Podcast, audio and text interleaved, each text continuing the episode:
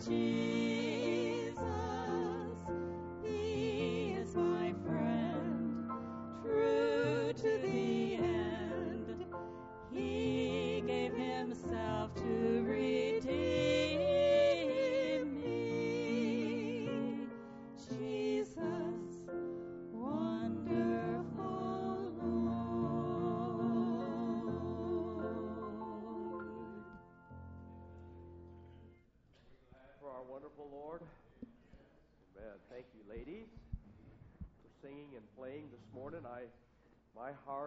Blessed by the music. I hope yours has as well. I uh, read a book. Boy, the boys and girls are dismissed, by the way. They know what to do, whether we do or not. Isn't that wonderful? I uh, read a book this past week, and in there were some things that uh, caught my attention. And one of the things that uh, caught my attention was the the aspect of bringing pleasure and as I was reading that part in the book, I started thinking about that, how that oftentimes uh, we want to give, uh, we want God to bring pleasure to us. Isn't that right? We want Him to be our butler in heaven, giving to us whatever we want. And how selfish that is, and especially in this aspect of prayer, which we're going to be talking about this morning. But from reading that, I thought to myself, you know, instead of asking God to bring me pleasure in what I want, I want 2017 to be a year that I bring Him pleasure. How about that? Can we bring God pleasure? Let me ask you a question. Do you think that possibly when we assemble here together that we can bring God pleasure? Absolutely. Through our singing, through our exalting Him, by proclaiming who He is, we can bring Him pleasure. The heart attitude ought to be a heart that we want to bring Him pleasure. And I want to challenge you as well. Why don't we make 2017 not about us, but about Him? Amen?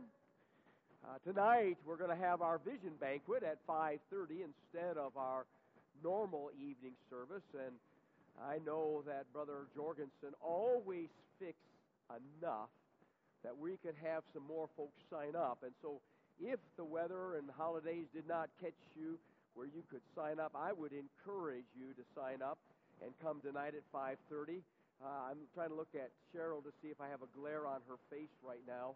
Uh, there, there she is. She's got this this expression on her face that uh, I'm not. I'm really not sure. But Jerry's calm and peaceful, and he just makes all kinds of stuff out there. But really, we'd love to have you come tonight if you've not signed up, and I'm sure we can fit you in and all.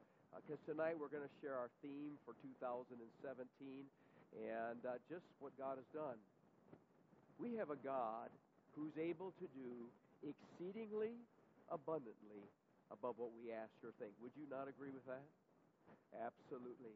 Now, as Pastor Nathan says, it's been a long time since we've been in church. It was wonderful on Wednesday night as we were able to come together, and I don't know whether it's because we hadn't been there in such a long time, but folks came and just filled up the fellowship hall, and, and there was an eager anticipation out there just being able to assemble together. And I know that possibly last Sunday we had opportunity to watch some things on television or get richer into our devotions, and, and that is wonderful. Amen to that. But you can never uh, take apart from the fellowship of God's people. Because when you are saved, when you accept Jesus Christ as your Savior, you're born again, you become a part of the family of God, and God has created us to have fellowship and to want to have fellowship. And in fact, that's why we believe in the Trinity. Amen to that? You got to have the Trinity. Because God has always been who He's always been. He's a God of love. And He wouldn't just love himself, but he would love his Son, the Holy Spirit, for all of eternity, times past, times beginning, and times ending. We have a wonderful God. When we were here uh, uh, two weeks ago, if you can imagine, we went over these attributes of God for our uh, New Year's Day service.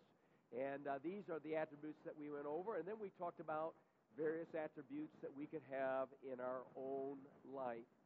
And I hope that you have uh, determined that you are going to try, uh, trust, I should say that, that God would bring you qualities in your life that will bring Him pleasure and will glorify Him.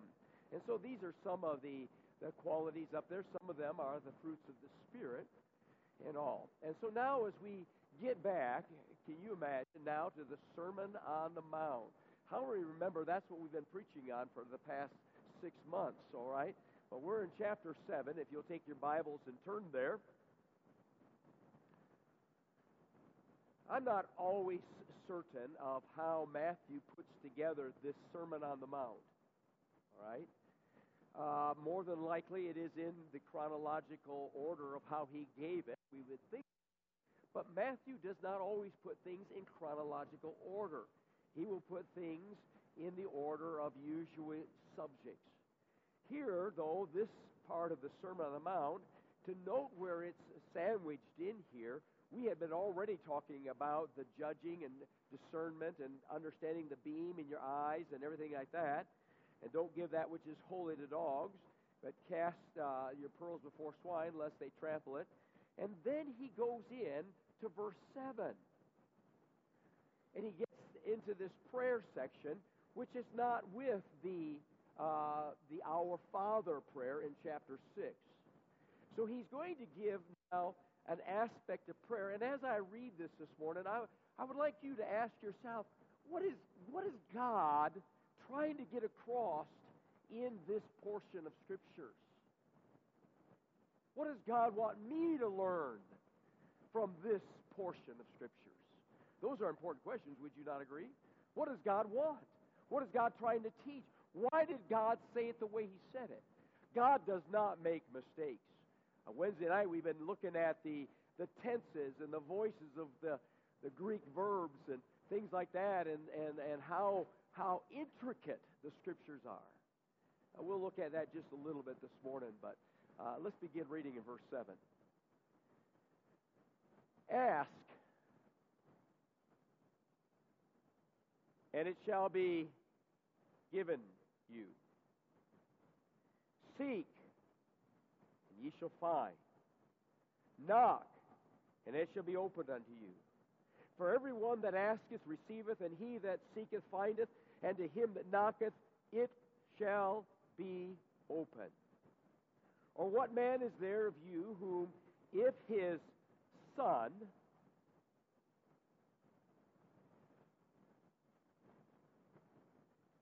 asks for bread, will he give him a stone? Or if he ask a fish, will he give him a serpent? If ye then, be evil, know how to give good gifts unto your children, how much more shall your Father which is in heaven give good things to them that ask him? Father, I pray that you'll bless upon the scriptures this morning and Lord, how I depend upon you to take your word and work it into our hearts, my heart especially. And Lord, this morning we'd understand that you are our Father if we've accepted Christ as our Savior, and that we have that intimacy that we can come to you in prayer and ask you to answer, and ask and bring and seek and knock. So I pray that, Lord, that you'll just work in this passage. In Jesus' name, amen. Well, that sounds like a blank check, doesn't it? Well, maybe somebody thought that. You know, the name it and claim it gospel is whatever I, I want, I'm going to ask. Do you think we ought to be careful about God answering what we want? Uh, I think that we ought to be careful about that. It might not be the very best things. You can ask amiss. James tells us of that. Is it good? How do you know if it's good? Doesn't God want to give us good things? And so we need to be careful about how we look into this. We ask for God's will, and most of us understand the power of prayer. Would you not agree?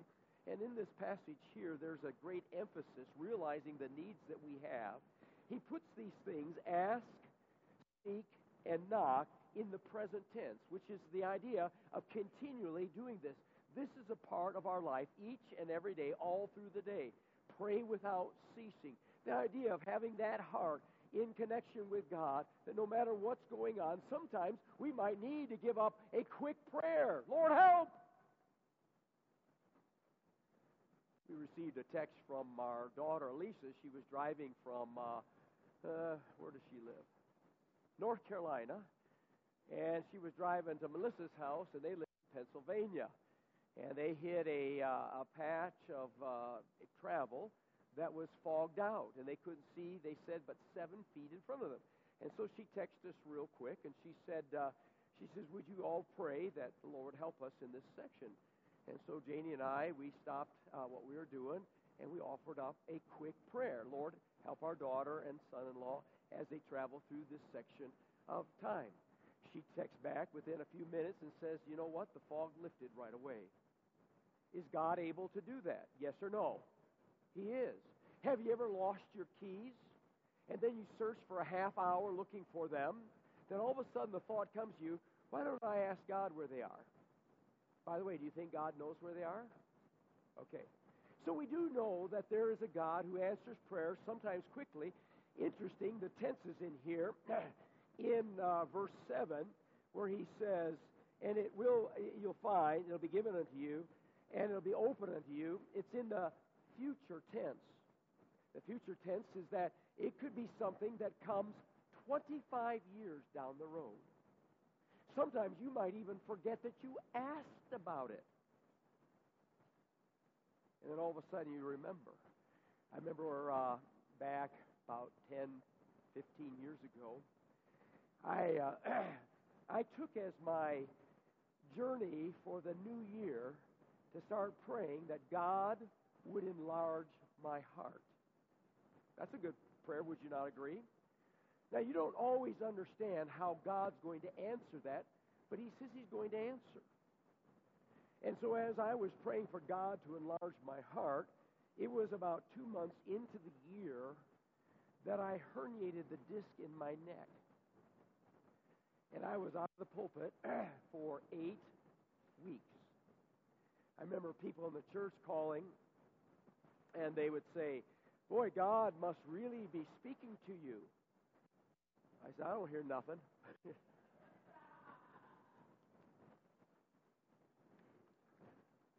and then all of a sudden it hit me. God, I prayed for you to enlarge my heart. And you know how he did it? Through a herniated disc in your neck. Can that be answered a prayer? Could be that be the way you wanted it answered? You see, when he says he's going to answer, he's going to answer, but it might not be the way you want it answered or the way I want it answered. I remember uh, praying my senior year in high school whether God wanted me to uh, play football or not. Some of you know, how many have heard this story before? If you've been at West Side for over 10 years, you've probably heard this story before. And I said, Lord, I, I don't know whether you want me to play football or not, but I want to do your will. By the way, that is the heart attitude behind prayer, right? God, your will be done. That's a part of the, the uh, prayer on the, the Lord's Prayer. And I said, Lord, how do I know whether you want me to uh, play football or not? And so I made this prayer. And by the way, can the Holy Spirit put on your heart how to pray? He sure can. Just like uh, Abraham's servant, um, what was his name? Um, um, um, um, Eliezer. Thank you. Eliezer. Uh, and he says, Lord, how do I know which girl is going to be the right uh, mate for my master's son? Remember how he prayed? What did he pray? Lord, bring the girl to this well that will give me drink and also be willing to water my ten camels. That sounds like a strange prayer, doesn't it? But guess what happened? You see, not forcing our will or forcing our direction, but as God lays on our heart, and by the way, Romans chapter 8, verse 27 says that we don't always know what we should pray for, but the Holy Spirit can give us utterance. And as he prayed that, guess what? God matched together. Well, I prayed my senior year in, for football I said, Well, Lord, how will I know? And I said, Well, Lord, I'll know you don't want me to play football if you break something. Now, understand that I was only 17 years of age, all right? So that wasn't the smartest prayer that I make, but within a week, guess what happened? Let me ask you this little question. Was it a smart prayer? Yes or no? It was. It was because don't we want God's will over our own will? Absolutely. So as we get into this asking and seeking and knocking, it is a pursuit to God for what He wants accomplished in my life. Not to bring me pleasure, but to bring Him pleasure. Understand that. This is the context. This is what's being brought out here. And you see this urgency and crying out for God to open the right doors. And so there is that future tense there in verse 7. And then there is the, the present tense in verse 8 where he says, yes, it might be 25 years that you'll see an answered prayer. I have a couple different prayer lists in my, uh, my study at home that I'll spend time praying for. There are things that I pray for every, every day. And I'm just looking for when God's going to answer those prayers. My grandmother prayed for me and my salvation for 15 years. And I remember coming home from camp and going out my back door and meeting my grandmother. She was coming up to the garage, and I says, Grandma, guess what? I got saved at camp. And she broke down and started to weep because she'd been praying for 15 years. How many of you got some relatives or people you've been praying for? Can I see your hands? Don't give up. Pray for them. Pray that God will reach into their hearts and rescue them. Yes, people have a choice, yes or no. Could I go against the prayers of my grandmother? Yes. But we have a loving God who's searching and seeking whom those that might be saved. And I am so thankful that he found me. So there's that future tense, but then there's that present tense. He says in verse 8, and by the way, the tenses of the answer are in the passive tense, which are the passive, uh, not tense, uh, is it? Yeah. Voice, passive voice uh, which means that it is going to be done to you, not you doing it per se.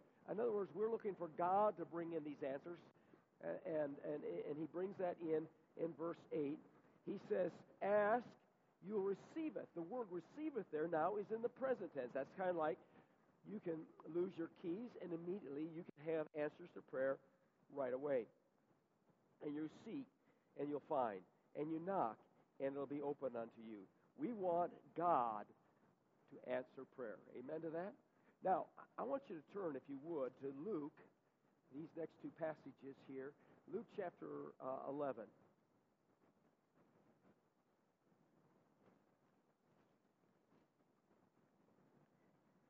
Going to look at some other parts of this this morning. see if I can get that straightened up there. There we go. In Luke chapter 11,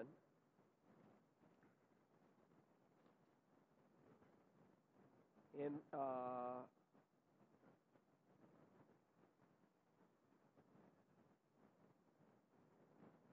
where is it? There it is. Verse 5. You there? This is called the parable of the importunate friend. What does the word importunate mean? It means shameless. Shameless. Notice here, 11:5, and he said unto them, Which of you shall have a friend, and shall go unto him at midnight, and say unto him, Friend, lend me three loaves? Can you imagine that friend coming to my house at midnight? I like to turn in, like my dear brother over here, early in the evening. And the friend of mine uh, in his journey comes to me and, and and I have nothing to set before him. And he from within shall answer and say, Trouble me not. The door is now shut, and my children are with me in bed. I cannot rise and give thee. I say unto you, though he will not rise and give him because uh, his friend, because of his friend, yet because of his importunity.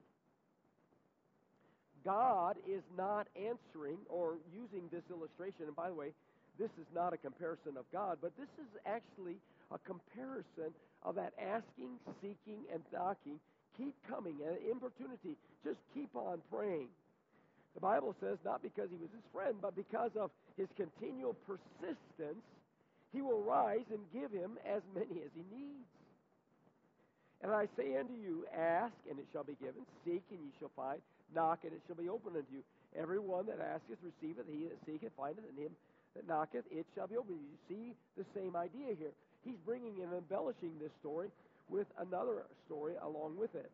And then verse 11, he says, If a son shall ask bread of any of you, that is a father, will he give him a stone?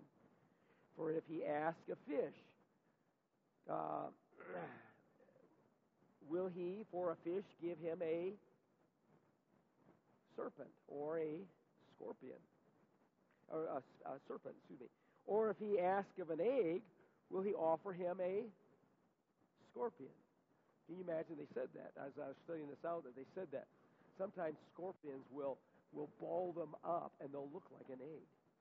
Can you imagine you trying to reach and you think it's an egg and you find it is a scorpion? What a surprise. Why is God bringing out this story? What's he trying to tell us? We have a God who cares about us. Yes or no? We have a God who wants us to come before him and keep coming before him and keep coming before him. Turn to chapter 18 if you would. This is what God puts in the Bible to help us to understand that he wants us to be people who are coming and praying without ceasing.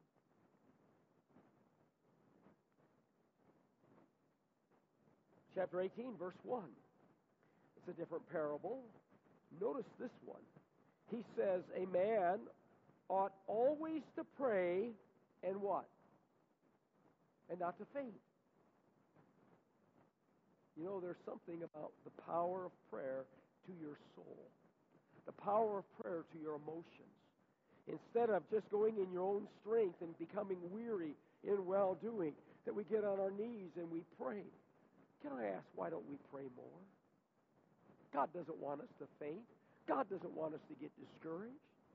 Then he uses this illustration in this parable. He said, There was in a city a judge which feared not God. Now, as he brings out this story, he's coming to probably the most bizarre or most intense of situations. He's not now I'm not talking about a friend coming to a friend. He's talking about this judge who came to this city. He's not even from the city. He sets up his tent and this widow woman comes, that is from that city, and she came unto him and uh, says, Avenge me of mine adversary. And he would not for a while. Why would he? You know, in this story, here's this strange God, uh, judge coming to this city, and here's a woman, and back in that time, could a woman even plead her case in court? No. Not only is she a woman, but she is uh, described as a widow, which means she has no husband that would plead her case for her. And number three, she is not rich enough to bribe the judge to take the case. Do you see that? She has three strikes against her. God is bringing out this story to show the ineptness of us, but yet the importunity or the shamelessness or the persistence or the asking or the seeking and the knocking. Do we all get it this morning? This is not just found in Matthew, account of chapter 7, but it's also in Luke chapter 11 and Luke chapter 18. And it says he would not for a while, but after he said within himself, Though I don't even fear God, nor regard man. By the way, the Bible does tell us to take care of our widows. Amen to that. Yet because this widow troubleth me, I will avenge her, lest by her continually coming she weary me. And the Lord said, Hear what the unjust judge said. And shall not who? God avenge his own elect, which cry day and night unto him, though he bear long with them. I tell you that he will avenge them speedily. Nevertheless, the Son of Man cometh, shall he find, will he find faith on the earth? And I thought that was an interesting concept there. You know, Jesus Christ is coming back. Does it take faith to pray? Sure it does. You have faith in God, and we already talked about who God is. And so we see this now back to Matthew chapter 7. Uh, similarities and yet some differences as well. So the, the futility of ours, but yet the, the, the persistence and the urgency and the perseverance. Uh, God is giving us these examples. This isn't written by man, this was written by God. And here, this widow proclaiming, and this friend coming, and, uh, uh, uh and all these things. God wants us to come because He is our Father and understand that these answers to prayer is not because we are a friend to God, but because we are a son of God. Does that make sense? It's not because of our friendship. It is because we're his children. That's what he's bringing out here. That's why he uses these illustrations. And you say, well, you know, in that book, Linda, that I was reading about having sometimes not a good family life. Maybe some of you here don't have a good father. Maybe your father did give you serpents. Maybe he did give you scorpions. Maybe some of you have fathers like that. But we have a heavenly Father who loves us, who gave his Son, the Lord Jesus Christ, for our sins. That's the Father we have. Here's a passage I'd like all those that have struggles with their fathers and all. It says, When my father and my mother forsake me, the Lord will take me up. Amen to that? Are we glad for a wonderful, gracious, loving uh, Father? And by being born again here in John chapter 1, he came unto his own, and his own didn't even receive him. This is talking about Jesus Christ. But as many as received him, to them gave he that power of attorney become the sons of God, even to them that believe on his name. Have you believed on the Lord Jesus Christ? Have you accepted him as your Savior? You have the privilege of being his child, and he knows what's best. Now, saying he knows what's best, sometimes you don't know what the bread and the stone are. You don't know what the fish and the serpent are, or the egg and the scorpion are. You might think that what God has brought your way is he's doing you harm. Let me ask you. All things work together for the good. What? To them that love God, them that are called according to his purpose. I've been reading the story of Joseph this past week, and it's just been just intriguing to me how that here this 17-year-old young man who says he that someday his brothers are going to bow down and he's going to be in a place of position, and he's thrown into a pit, sold into slavery, put into prison for 13 years. And yet God used that to prepare him to be the second in command with Egypt. How can you and I determine what's good and bad in an earthly view? Uh, Brother Frank, I, I saw you. There you are. Brother Frank brought an amazing message at our men's prayer uh, fellowship yesterday. And you used this verse. And I, I, I want to memorize this verse, Brother Frank. Boy, I tell you, it is such an amazing verse. It says, The Lord directs our steps. So why try to understand everything along the way? I thought that was a good translation of that. You know, oftentimes we beat ourselves. God, you don't love me. Why are you allowing this? In my... You know, and I have another aspect of what I'm trying to work on in my own life today is not to beat myself up, nor to accept the circumstances that come into my life as anything but what is the best for my life. 2017 17 has a lot going to come into it. And we ask God, we seek God, we knock on God, and what He brings our way, we need to accept as the will of God, or else we will faint and become weary. I can't encourage you enough. Understand the benevolence of God. Understand the goodness of God. The goodness of God is that which is of the best benefit. Yes or no? The best benefit. God's not going to waste the opportunities. He's going to build your life. Now, this would be a good thing for us to teach our children. Amen to that? Our children want things. Is there a difference between wants and needs? God wants to provide all our, not all our wants, to sort out those two things. You have not because you ask not, or you ask what? Amiss. And God, even when you're asking something and you're asking amiss, He knows how to turn the corners on that to bring you back to where you need to understand. Is it a good thing to give your children a Lamborghini? Did I say that right? There was one time in church I called it a Lamborghini.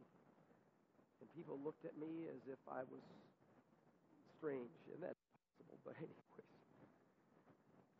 There is a uh, Greek mythology. I got this from John MacArthur's little study on this. Greek mythology, all know about Greek mythology. They're very heavily into it, and uh, they establish, you know, a lot of uh, uh, modern day thinking, if you can imagine, five, six hundred years before Christ, even. Greek mythology tells us listen to the story. Aurora, the goddess of the dawn, who fell in love with uh, a mortal youth. When Zeus, the king of gods, promised to grant her any gifts she chose for her lover, she asked that Tithonus might live forever. But she had forgotten to ask that he also remain forever young. For when Zeus granted the request, Tithonus was doomed to an eternity of perpetual aging. Now, that's Greek mythology. Do we all believe in Greek mythology? No, we don't believe in Greek mythology.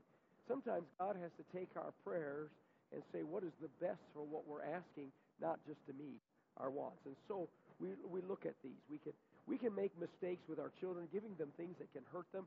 God knows how to give good gifts to all those who love him. And I want to encourage you on that. This fulfillment. Ecclesiastes chapter 6, verse 12 says, For who knoweth what is good? Good question, isn't it? Ernie, do you know what's good?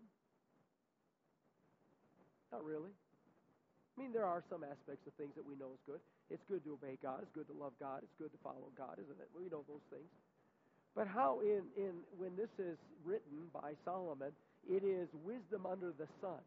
In other words, what he's saying that as you're walking around and you're looking at things, how do you know that's good? How do you know that's bad? We went and listened to a message on uh, Tuesday morning, and it was talking about there that you know that it is better to go to your funeral than than to, than your birthday. Can you imagine? We always sing happy birthday to you, happy birthday to you. Can you imagine we sing happy dead day to you, happy dead day to you? You know, the Bible says that uh, pleasant in his sight is the death of his saints. We were just talking, my wife and I, the other day about Janie's mom going to be with the Lord here coming up in February, now two years. And, we, and, and Janie was talking about how she misses her mom. I says, yeah, but mom's in heaven. And oh, what a glorious opportunity for her to go to heaven and not to have to suffer here in this world any longer. Amen to that. You who know the Lord understand that. Who knows what is good for man in this life and all the days of his vain life which he spendeth as a shadow? For who can tell a man what shall be after him under the sun? May we leave God to be who God is. Remember, I, I said about Job, we've used the story, and you know about the story of Job. When Job answers God at the end of the book, when he says to Job, he basically says, Job, let me answer you. Here's the answer I'm God, and you're not. How many think that's a good enough answer? You know, the earlier I surrender to that, the less kicking and screaming I go through in my life. All of us want the pleasures. All of us want these good things. We don't realize. You know, I, I heard one preacher, and was it your your church? You were telling me the story as we were going up to uh, Tacoma. His preacher got up on Christmas Eve and preached a good message. He says, I've been all over the world. I've been to Africa and the Philippines and here in America. He says, Let me tell you, the hardest people to preach to are you. Because of our prosperity. Like the Laodicean church, we think we have need of nothing. And so often that's why we don't ask and seek and knock. May God help us have that urgency, that persistence in our soul, fire in our soul. James chapter 5 says that Elijah was a man subject to like passions as we are, yet, without, uh, yet he prayed, and it rained not for three and a half years. And he says there, the effectual, fervent prayer of a righteous man has so much power, availeth so much. May God help us. Luke chapter 11, verse 13. Notice he says here, he says in, in verse 11 of chapter uh, Matthew 7, If ye then, being evil, know how to give good gifts unto your children, how much more shall your Father which is in heaven give good things to them that ask him? You know the good things that he's given to us? He's given to us salvation. In Matthew or Luke chapter 11, he says, If ye then, being evil, know how to give good gifts to your children, how much more shall your heavenly Father give you what? Do you know the more is God living in you? John chapter 16, he says he's given his Spirit to guide us in truth and to show us things to come.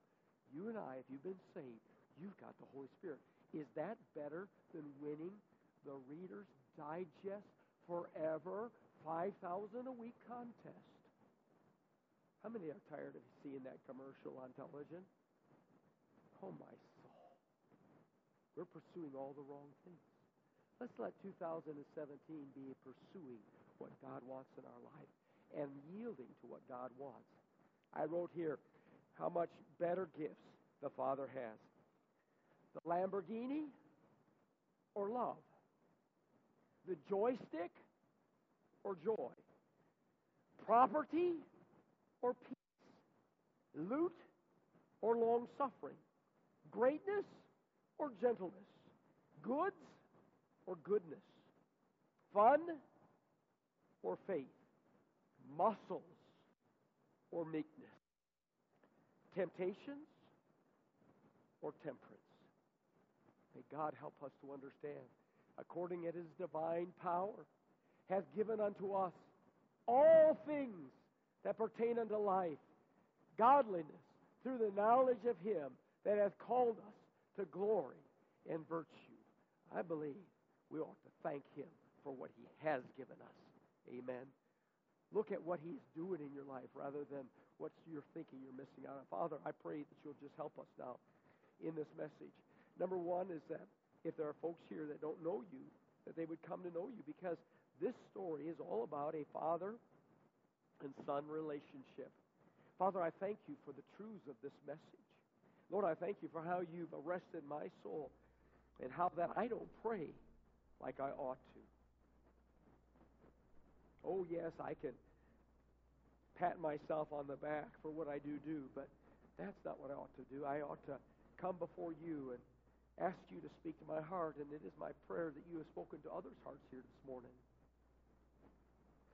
So while heads are bowed and eyes are closed, what did you learn from the message today? By the way, we'll have opportunity in Sunday school to talk about some of the things that we've learned today. Most of our Sunday school teachers will give you a little bit of time. What have I learned today? What stuck out? How did God want to get my attention? Was that importunity? That just coming and coming? Or maybe as we started this, you says, wow, I can get a blank check. But then at the end of the message, you say, you know what, Lord? I want you to fill in what that check should be, not what I want. Maybe this morning you've decided, I'm going to surrender. I'm going to surrender, Lord. That's what I need to do. We're going to have an altar call this morning. And this morning, as God works in your heart and all, why don't you respond and however, whichever way He wants? Let this year be a year that I'm going to surrender whatever you have. So, Lord, as you continue to work in our lives, I pray that you will uh, do a work here. Help us to take time to be holy. Help us not to rush into the day. Help us to ponder what it is that you would have for us. So as we have this altar call, some might come because you've you you you spoke to us and saying, Lord, stop us seeking our own pleasure, but now to seek your pleasure. Maybe some need to be born again. Lord, whatever you're going to do in this invitation, we give it to you and for your glory. In Jesus' name, let's stand to our feet. We're going to be able to sing it. The words are up on the screen. Take time.